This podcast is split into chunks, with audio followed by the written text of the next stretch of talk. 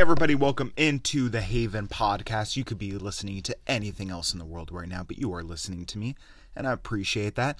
Hope you all have had an amazing, sexy, beautiful work week, and you have an even better weekend on tap, and I'm going to try my best to get you there on this week's video game and...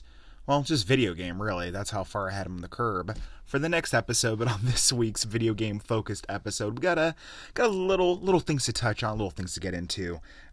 Nothing too crazy happen in the video game landscape, or is there? We shall discuss all and find out. And apologies in advance if you hear some what sounds like shouting or yelling above on the back end of the mic. I will try to be so involved that if you do hear it, it gets blurred out. I believe my wife has an inner ear infection and or is deaf in one ear because she just screams when she's on the telephone. So it's lovely, but you gotta record, you gotta get it in on the video game episode of the Haven Podcast. Hey, that's actually for my Patreon, for people that subscribe. Just me doing random awesome jingles. That's actually a really clever / good idea. I could totally get down with that. But that's not why you listen. You don't listen for the constant tease of almost a year now of my Patreon account. Will it ever come out? I don't know. But maybe, just maybe, it's around the corner. We shall see. That's my old Jewish lady. Just for you, podcast Haven Podcast exclusive right there. My old Jewish lady from Jersey. So lots of good stuff happening. So let's get into the news. All right, let's jump in. So this came out of nowhere. Microsoft and Sony have agreed to a new partnership. What? True story, people. So what this partnership entails is Microsoft allowing and Sony to utilize their Azure cloud power in a way that they say to bring everything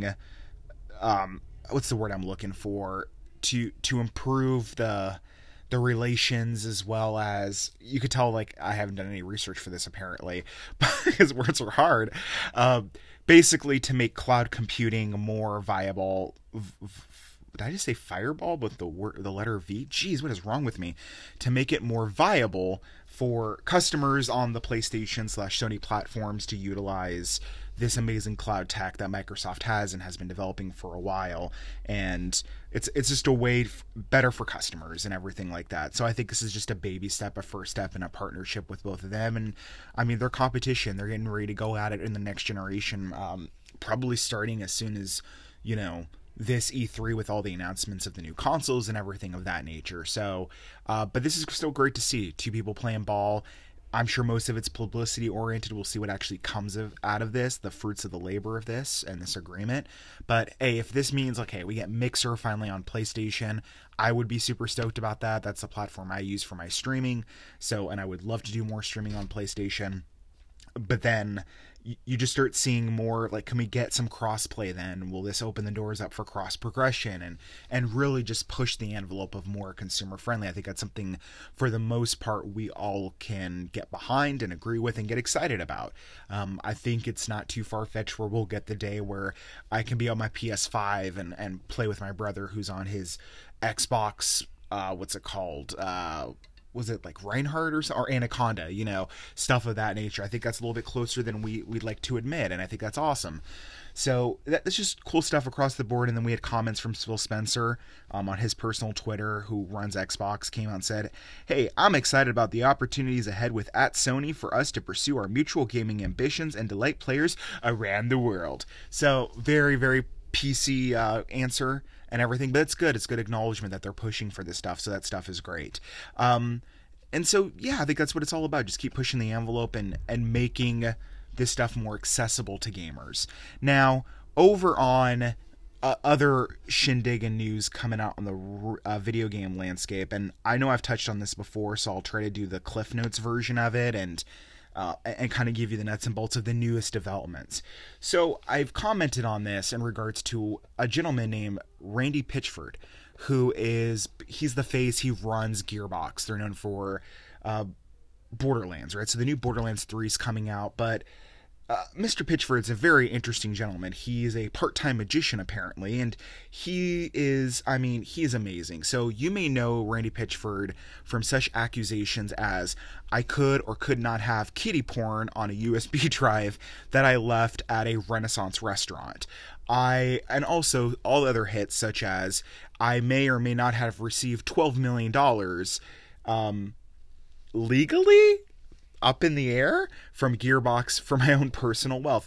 And also, last but not least, other amazing great hits such as, I may or may not have choked my VP of business operations out and or pushed them or something in that regard and extorted money. So this guy's all over the place. This guy's fucking awesome. So with the latest, I should say it started a little bit before the official Borderlands 3 announcement and reveal of gameplay, etc. But he's just been kind of a lightning rod, and he doesn't help his own case. Whenever anyone comes out with anything, he takes it very personal. He thinks he's always the victim, he's always attacked, and you can just look at his personal tweets on some of these topics I've just mentioned, and you kind of get it like, this dude's kind of unstable, there's not everything's upstairs. So two of his latest kerfuffles that came via social media is, the first one was during the last reveal, and I talked about the Borderlands 3 gameplay reveal a couple weeks ago, and I didn't get into this portion of it. I didn't see it till afterwards. But he comes out and he says, hey, we're not doing any of that hocus pocus jumbo crap of microtransactions.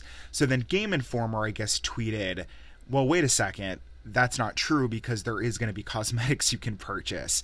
And he took that in response as like, you're accusing me of something I never said, or it just came off as he didn't understand that purchasing cosmetic skins does fall underneath the microtransaction tree, if you will. Like, there's no way around it.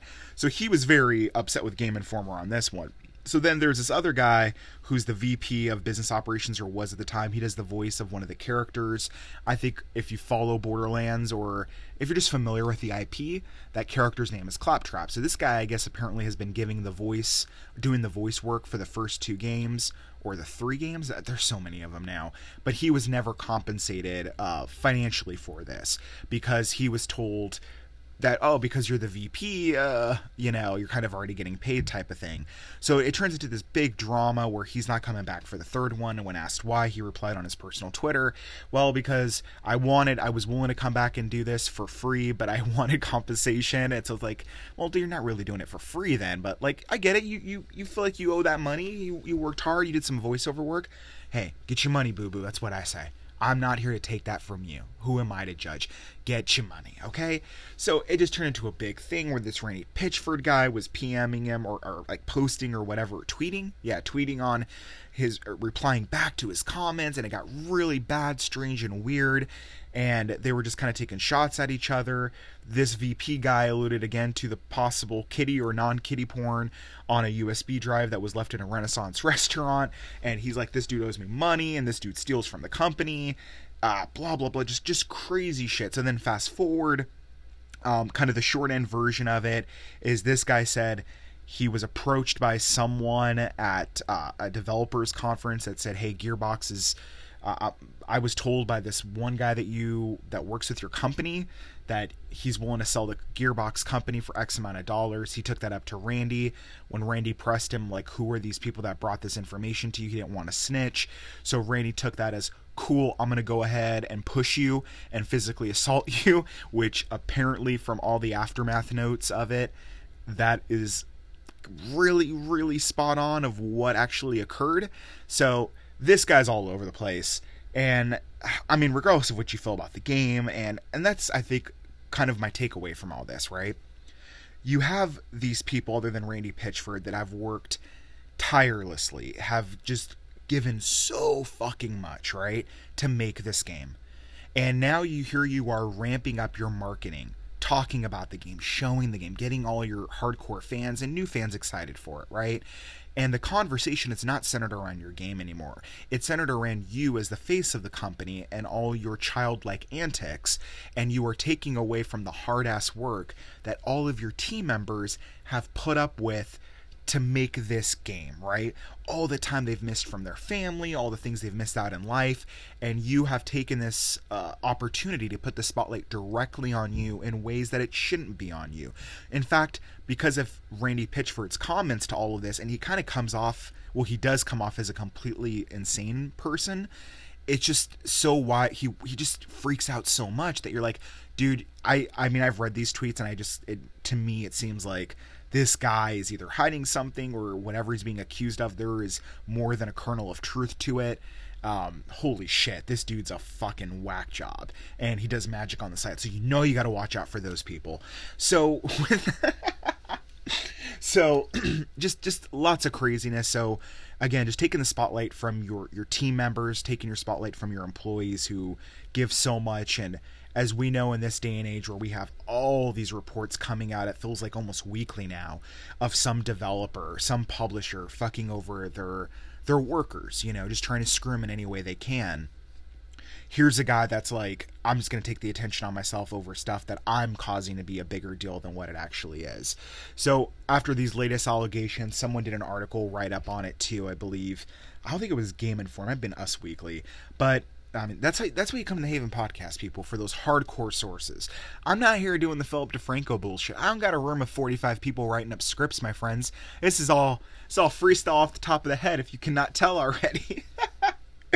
But the point being, this guy's a whack job, and I don't know if it's going to hurt sales of Borderlands. I'm sure it won't. I'm sure the hardcore community that loves this IP is like, hey, Randy Pitchford might be a pedo, and he might steal money and beat the shit out of people or assault them. But hey, we like the game. We love our newly voiced Claptrap, whatever the fuck the name is, and all that other stuff. So after this latest article came out about this, where they interviewed this former VP of business, and he had two sources that I guess put their name on it that said, hey, no, yeah, we saw it firsthand that this is what he did, Randy Pitchford and everything. He hasn't said anything, surprisingly, so I'm sure someone within the PR and legal team of Gearbox is just put a fucking gag on him and just said, shut the fuck up, you are making this so much worse than it needs to be. All these stories could have fallen out the wayside, and you just took it out of your way to just bury your hole even deeper, my friend. So, and yeah, I don't know. So yeah, look, I'm sure you could find, like, look up like Layman Gaming or Young. Yeah, I'm sure they have a great write-up of like the official tweets and shit of just how fucking much of a whack job this Randy Pitchford guy is. And ugh. I mean, that's what happens when you come up working on Duke Nukem, people. That's what happens. Let's see. On other news bits. Oh, yeah. Speaking of scummy publishers, I had this on my list to kind of touch on last week's video game episode. Because of time, I didn't get a chance to get to it. And that's usually sometimes kind of how it goes. I'll have certain topics that I want to cover and go over.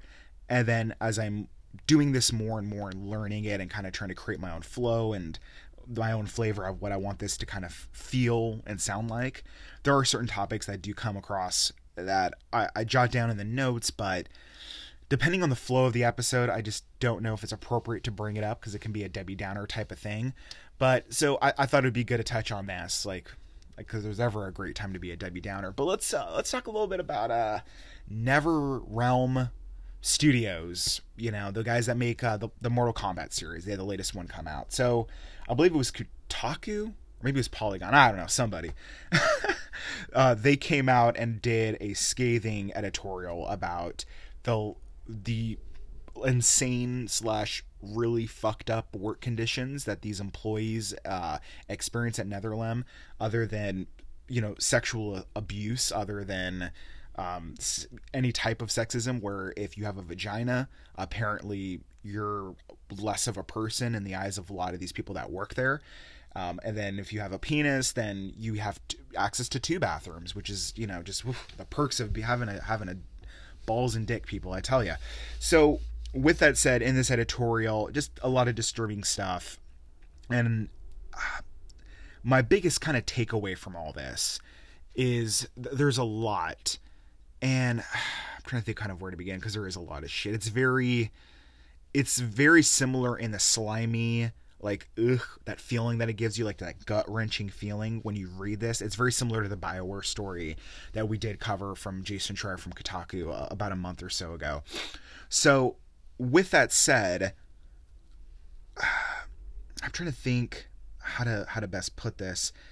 The way they conduct their day-to-day business practices and, well, I should say their game practices is pretty fucked up over there. So in this editorial, other than harassment, we also found out that the way they're able to kind of get away with paying people or not paying them is pretty insane. So apparently this company, NetherRealm, they hire a shit ton of contractors, and these contractors are maybe a tad bit above minimum wage for that area, not by much. And that's how they're able to get away without paying them full price for a permanent position, as well as not giving them health care. And that they've had this pattern of doing this for, I don't know how many years now, for most of their titles, whether it was Mortal Kombat or Injustice. They're two big series, right? And then what they do is they take these individuals that are contractors, they're looking for their first step into the door of this industry, right? So they kind of pit them against each other in terms of crunch, but also ideas. So they'll send emails out saying, give us your ideas for the best or for new fatalities you haven't seen in a Mortal Kombat game. And they kind of hold this carrot on the stick of, if the ideas are great, you may get a permanent position when this game is done, when the dust settles. And the amount of people that actually do get even a nibble on that carrot on the stick is next to none. So this is just their way of kind of just taking ideas from a lot of different people, and they don't give them any type of credit, I from my understanding, in the credits at all of these games. They just call them like contributors. So it's just like these fucked up ways. It's just another way these publishers and developers get away with just putting the knife to their own workers that just slave over this game, and they're just like, hey, and they just stab them in the back with a smile, like, hey, there you go, have fun with that shit. So fucking unions are coming, man. Unions are coming. Oh my goodness. All the Activisions and EAs, they are fucking screwed, people. They are so in trouble. Oh, it's like the Catwoman scene from Batman Dark Knight Rises. You thought you and your friends could live in riches and blah blah blah, Mr. Wayne. How the mighty have fallen. That is not what she says at all in that scene, but I can picture it in my head. I just do not know the dialogue. I probably should have maybe IMDb'd that before I went with it, but what you gotta do. So it's just, yeah, it's horrible. It's terrible, but yeah, unions are coming, people. Unions are coming. So with that said, let's go on a brighter note. Let's try to do that if we can. A little brighter note. I watched a documentary this morning. And I know you're like, Danny, this is a video game focused podcast. Why are you bringing that up? I got you covered. Because, you know, just like one of my favorite series of all time in film, which is the MCU, I love when the worlds of TV/movies and on the other side, video games of the Haven podcast universe come together and they intertwine. Like your favorite Avengers film. I always like those type of stories, and this falls into that. So watch a documentary this morning. And it is, you can find it for free on YouTube. It's through I believe it's on PlayStation's official YouTube account. And they teased this a couple months ago, but it finally came out, I believe like 5 or 6 days ago. And it is almost a 2-hour film about the making of God of War 4. Now, we've talked about this on last year's Game of the Year awards that I gave out for 2018 for the podcast. God of War 4, hands down, my favorite game of the year. So watching this from a documentary standpoint, it's good. You know, it's not the greatest, it's not the worst. It's very competent. To get this for free for almost 2 hours is awesome. So there's definitely value there. So whether you're a fan of the game in particular, of the series, of the companies that make it, or the video game making process in itself, I definitely recommend you check it out. There was information provided and footage shown that I was aware of certain bits of, but not all of it. I did try actually follow the development of this game quite closely for what I could get my hands on, because they were pretty lock and key about a lot of stuff. But in this, they show a lot of footage of just unprecedented access to the team, to Corey Barlow, the director, the creative director of the project, and just everyone working in Santa Monica behind the scenes, and just this love and attention and this everything that's on it. And watching this, though, I think the reason why I find it I'm so fond of it is these people on camera are just, they're on camera quite a bit. So there's moments of just them being human, of not necessarily breaking down, but not putting up a front for a PR, whatever it may be, right? Like, oh, I'm here to promote the game. Like, none of that stuff. So it's very just, it can get very raw, very uncut. And I really enjoyed that portion of it. And it just shows me, here's these people that are working on this game for 5 years, and how they were in the pre-planning stages of this game where they didn't know what the hell it was going to be.